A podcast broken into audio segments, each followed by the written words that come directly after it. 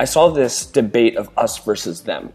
Us being a progressive, forward thinking, in my case, young green movement, versus them being uh, this, this voice that was hard to pin down that said taking action on climate change is bad for jobs and bad for the economy. I knew from my time working with small businesses in Massachusetts uh, that that just wasn't the case, that there's plenty of businesses that look at their carbon footprint uh, as just as important as their community impact and their bottom line. Yet that's not the narrative that we hear.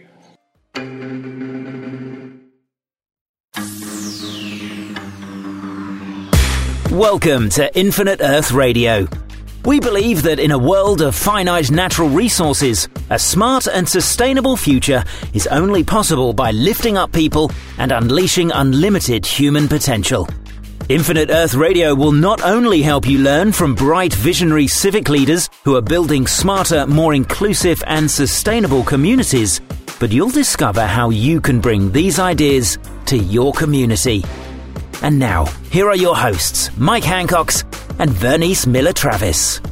Welcome back to Infinite Earth Radio, where we talk with thought leaders and change agents who are transforming the future by building smarter, more sustainable, and more equitable communities.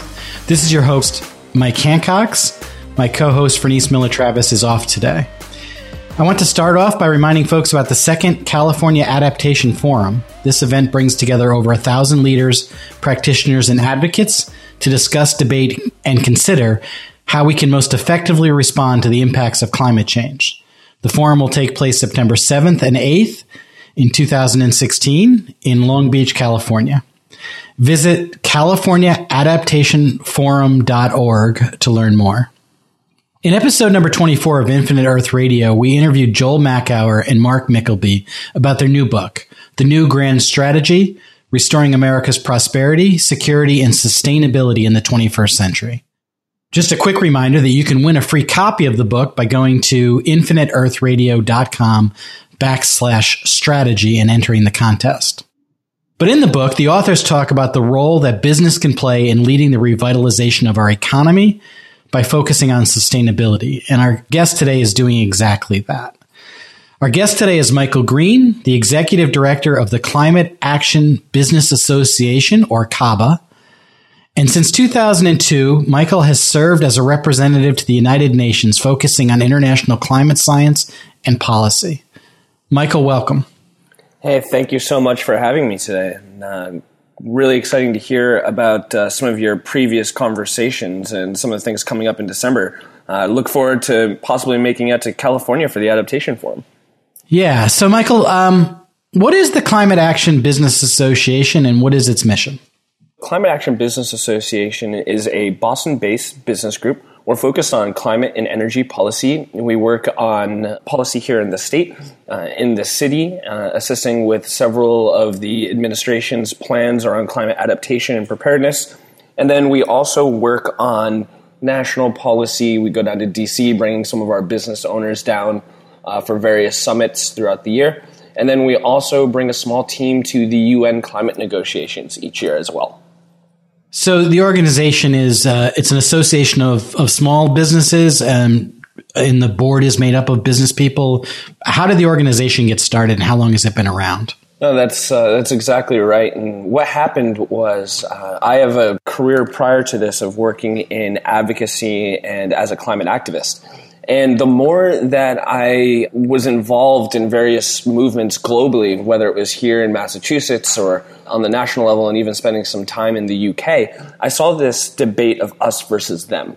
Us being a progressive, forward thinking, in my case, young green movement versus them being uh, this, this voice that was hard to pin down that said taking action on climate change is bad for jobs and bad for the economy. I knew from my time working with small businesses in Massachusetts uh, that that just wasn't the case, that there's plenty of businesses that look at their carbon footprint uh, as just as important as their community impact and their bottom line. Yet that's not the narrative that we hear. Uh, I was able to team up with Susan Labandibar, who is a local CEO of a IT firm called Tech Networks of Boston, and they were the first business to the association. And we quickly got to about a dozen businesses in the first six months or a year and saw that there was a real need for this. So we developed, we spent about a year developing our programs and figuring out what exactly our niche and our role we wanted to play within this movement, and then also what services and, and products we wanted to offer the local business community. Since then, we've really been growing leaps and bounds spread across the state, and we're getting prepared to launch in other states across the country. So, Michael, so how, how long have you been at creating CABA? How long have you been working at this? So, actually, excitingly enough, um, I believe tomorrow marks year four. Oh, fantastic. Yeah. And so tell us a little bit about your personal journey. Uh, you explained kind of how you started CABA and how that all came to be, but how did this kind of become your life's mission? How, how did you personally come to this work? Interesting question. My journey started actually up in the Adirondack Mountains in upstate New York. Growing up, I was just determined to either uh, work in the Forest Service or have some kind of career path that would allow me to spend all of my time outside and enjoying uh, the woods that I love around my house. And what ended up happening was I my first career opportunity was working with the Bureau of Land Management as a backcountry ranger. I got stationed in southern Utah. I was looking for invasive tree species, looking for lost cattle, and spending a lot of time hiking around canyon country in, a, in the deserts there. And you know, with that much time on your hands, you begin to start to read a lot as well. And I really started to learn more about climate change and how it's affecting our planet. I remember seeing a map that said that the forests in upstate New York and the mountains that I loved would resemble something closer to the composition of uh, Georgia by the middle of, uh, of this century. And that really frightened me. That kind of made me realize that spending time out in the backcountry wasn't going to protect the place that I loved so dearly. So I, left the Forest Service and, and actually took a, a 180 and went to work for Greenpeace. And over the next few years, I really got a crash course in organizing and activism, finding myself doing campaigns here in the US, spending time in the UK and in Geneva. And I really got to learn more and more about what it, the science, about the activist side. And everywhere I went, it seemed to really point that business engagement would be something that is crucial to work on uh, in order to really take this movement and move it into a mainstream idea. So that's how we got to to CABA. Gotcha. And so, so fast forward now. Now CABA's up, been running for four years. Can you just give us a basic summary of what CABA does and, and how you actually uh, serve businesses? Yeah, no, of course. So the organization has three main program areas. We focus on helping businesses with their internal sustainability, helping them understand the policy landscape and how policies are going to affect our environment, our climate, and small businesses.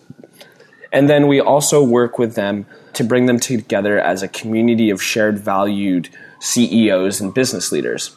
Now, on the internal sustainability side, we've developed a web app. It allows a business to track its waste, water, energy, and transportation usage it kicks out a greenhouse gas footprint and then also allows the business to track that greenhouse gas footprint in comparison to business metrics that are slightly more normalized, like their full time employees, square footage, fiscal goals. So they're able on a clear dashboard to see how their carbon footprint relates to their business, gro- their business growth. We like to think about it as kind of the QuickBooks for sustainability. Now, when we get into the policy work, we find that as we're helping businesses with their internal sustainability, they're starting to learn more and more about the regulations, policies, incentives that they're taking advantage of, which leads them to wanting to be advocates and, and learn more about that space. So here in the city, we're working on climate adaptation plan with the city of Boston. We're working on the state level with making Massachusetts the first state in the country to have a price on carbon then nationally, we're focused on supporting the Obama administration with the Clean Power Plan, their new methane rules, and just released yesterday their ambitious goals around clean energy. And then on international policy, we focus, of course, on uh, the fulfillment of the Paris Agreement. Now, with such a large scope of work on policy and internal sustainability, uh, there's a lot of best practices and opportunities for our businesses to learn from each other, learn from experts within the career fields. So we're constantly holding events to bring them together so that way they can learn from each other and also get the latest and greatest information into their hands. It's interesting on bringing this community together because in a lot of a lot of ways they're siloed by industry. Uh, there's not a lot of opportunity for a health club and financial institutions and IT services and law firms to interact together. However, when they realize that they all have this shared value of wanting to take action on climate change, we're really able to bring them together and, and get them the information they need to take action, all while creating a strong community. Got it. I understand one of your uh, initiatives uh, coming up is something, uh, the acronym is BARS, B A R S 2016. Could you tell us what that is and what that's all about? So, yeah, the campaign is called Businesses Acting on Rising Seas, or BARS. And the goal of the campaign is to reach out to high risk communities through their small businesses in order to give them the information and have them create programs and uh, communication in place in case there's extreme weather in their town or in case they uh, see sea level rise, high levels from everything from king tides to seasonal variation, and how to respond to those things. Let me take a second to paint a picture for you guys. Here in New England, you know, it's actually not a hurricane that we're most worried about. It's our winter storms, our nor'easter. And what happens is, you know, the big storm rolls in. We sit in our house while the snow comes down outside. And after two or three days of being locked up inside, you finally walk out into your neighborhood. And the first thing that you notice is how quiet and how still everything is with the new, you know, few feet of snow on top. And you start to shovel out and dig your way out and work your way down your street. And then halfway down uh, the neighborhood, you see a light on. And that light is the local coffee shop, the local corner store that was able to be open during the storm. And which you first reaction is, wow, how amazing that they're open. You go in, you grab a cup of coffee, you socialize briefly with the barista or the cashier.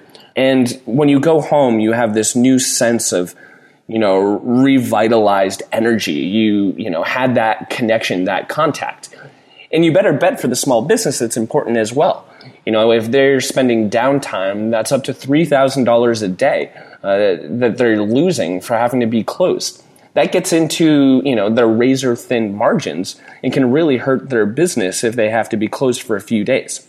Now, it's not just, you know, being able to stay open for your customers that's important but we also saw in situations where entire communities have been flooded or been ravished by a storm, having the small businesses to be able to stay open, they also can offer resiliency programs and other things to that community, such as healthcare. Maybe it's an opportunity to charge your phone to let your loved ones know that you're okay. There's a lot of ways that a business being able to stay open in a time of need can be a great service to its local neighborhood and community.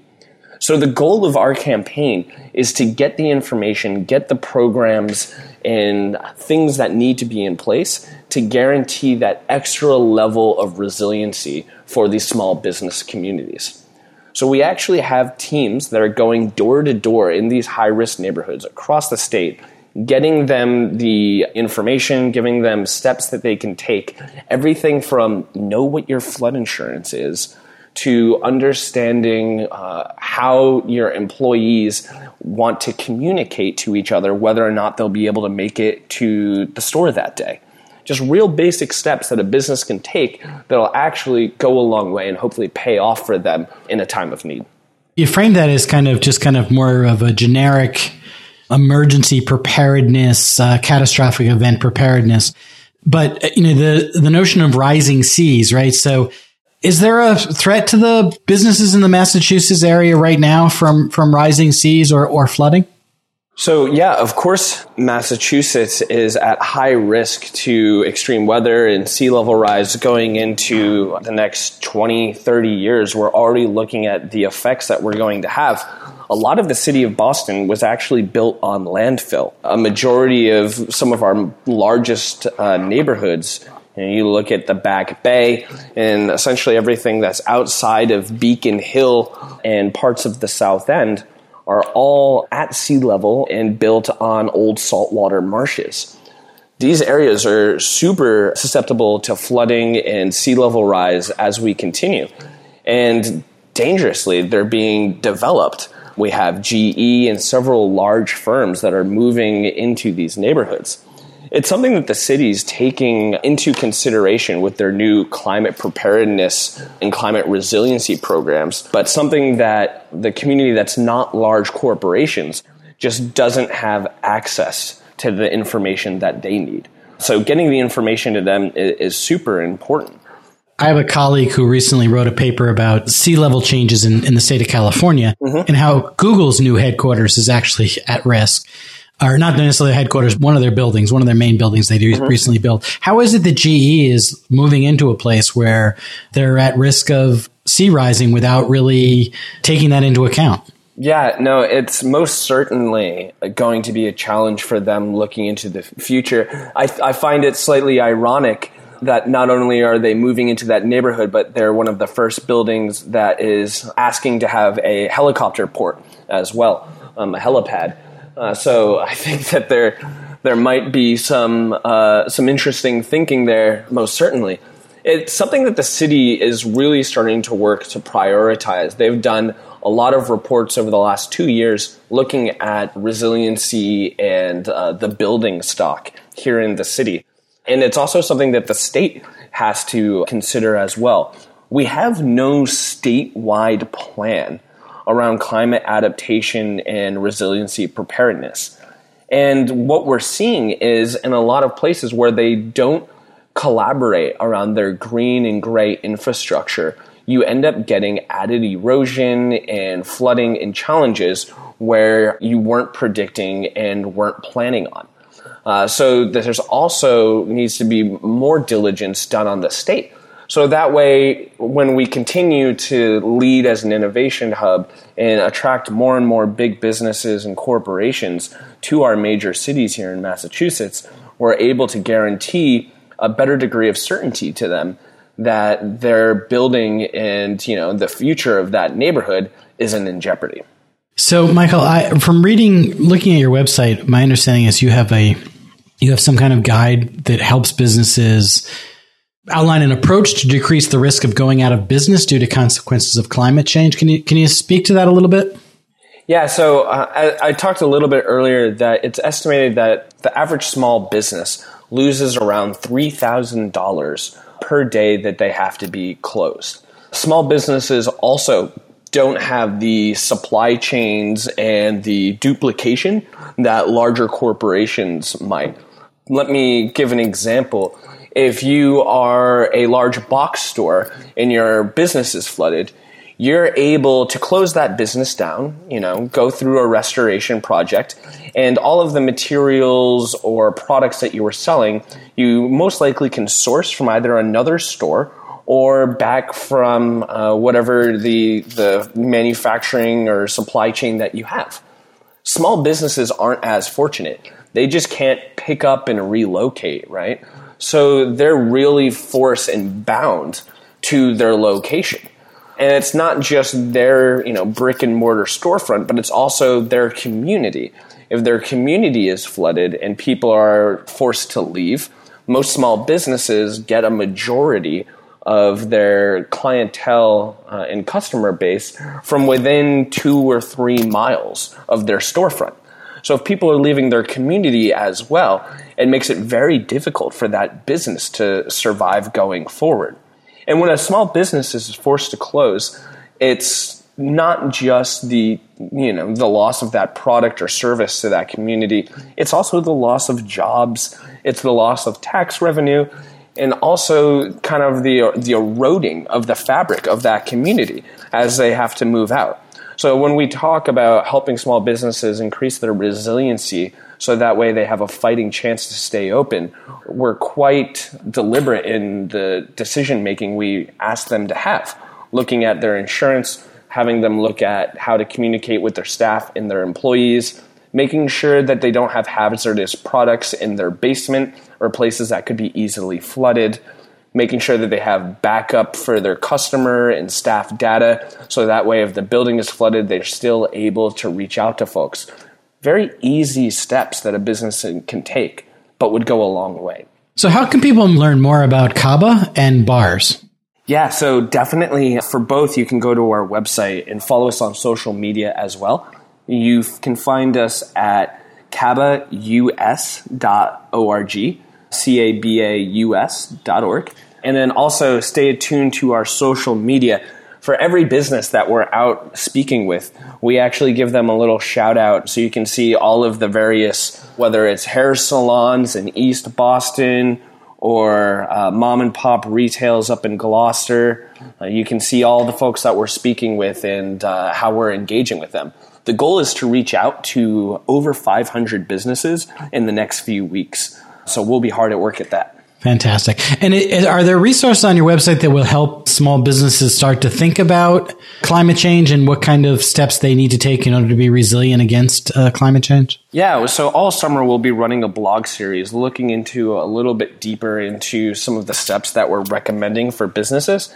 And then also we'll be announcing several events in which we'll be doing uh, real educational events where we can bring experts in to talk to the business community and those are open to small business owners across the state. You don't have to be a member to join us for one of those. Fantastic. So the next, uh, we have three questions we call the lightning round questions. We ask all of our guests. They're they're designed to be kind of short answer questions, just kind of off the top of your head. Mm-hmm. So question number one is: If you could implement one change or pick one leverage point that would lead to a smarter, more sustainable, and more equitable communities, what would it be? That's a great question. I think the piece that I would that, that leverage point that I would choose is for small businesses to not just prepare themselves but also talk to their community more. There's a few businesses here in the city that actually have open forums where they talk about their planning, talk about the work that they're doing to become more sustainable with their customer base. And that's a great way to get information out to the public and create real relationships between that place of business and their customers. That's great. And what, so the average listener who, you know, maybe is or is not a business person, but what one action could our listeners take to help build a more equitable and sustainable future? Right now, we're really getting at uh, some of the low hanging fruit, looking at supporting energy efficiency and looking at transitioning slowly but surely to renewables. The one thing that I would ask that folks do is really look into putting a price on carbon and what that's going to mean for them as an individual, what that's going to mean for them as a business, and find ways to support action around carbon pricing that's happening in your local community. There's state level campaigns and even several pieces of legislation that have been introduced nationally. We're going to need to create a market shift in order to transition our harder pieces of our economy to this new low carbon intensive way of thinking. And a price on carbon is going to be uh, one of the only ways we'll be able to do that. So, Michael, if you're successful in the work that you're doing, what does uh, Massachusetts look like 30 years from now? And 30 years from now, you know, we'll have seen a fair amount of sea level rise. We'll have seen probably at least uh, one catastrophic flooding event. And my hope would be that in 30 years, we'll have really learned from those experiences, as well as learn from groups like CABA and that the city of Boston and others are doing, and be prepared for a rocky future ahead. We need to look at our green and gray infrastructure, looking at our salt marshes, looking at our boardwalks, and our floodplains and really making sure that they're ready for the future.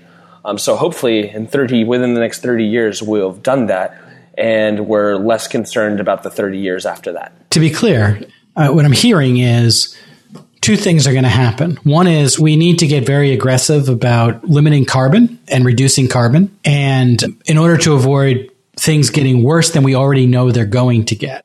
Yet we know that even if we do that, sea level is going to rise and that there are going to be more um, uh, these uh, storm events, these um, catastrophic storm events, and we've got to simultaneously prepare for that, right? So it's kind of both things have to happen over the next thirty years uh, in a very aggressive fashion. Is that is that an accurate statement?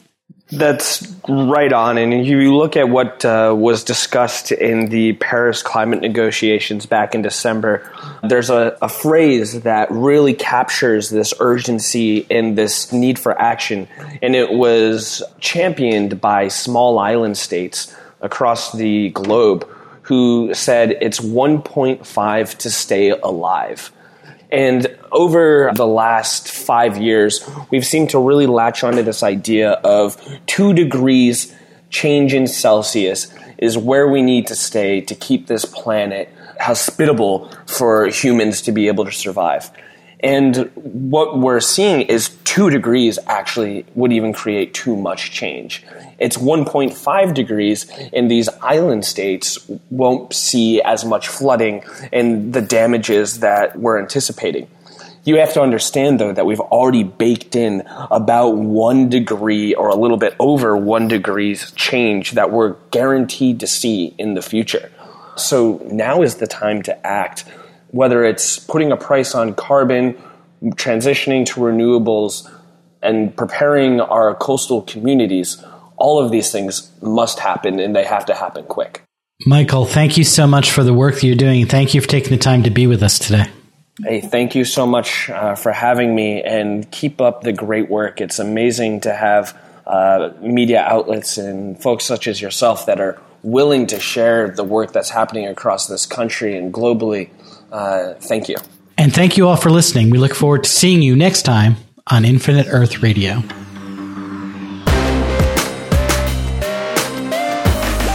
Infinite Earth Radio is a podcast produced by Skio in association with the Local Government Commission. To learn more about Skio, the Local Government Commission, Infinite Earth Radio guests, or how you can make a difference in your community, visit our website at infiniteearthradio.com or join us on Facebook at www.facebook.com forward slash Infinite Earth Radio and Twitter by following at Infin Earth Radio.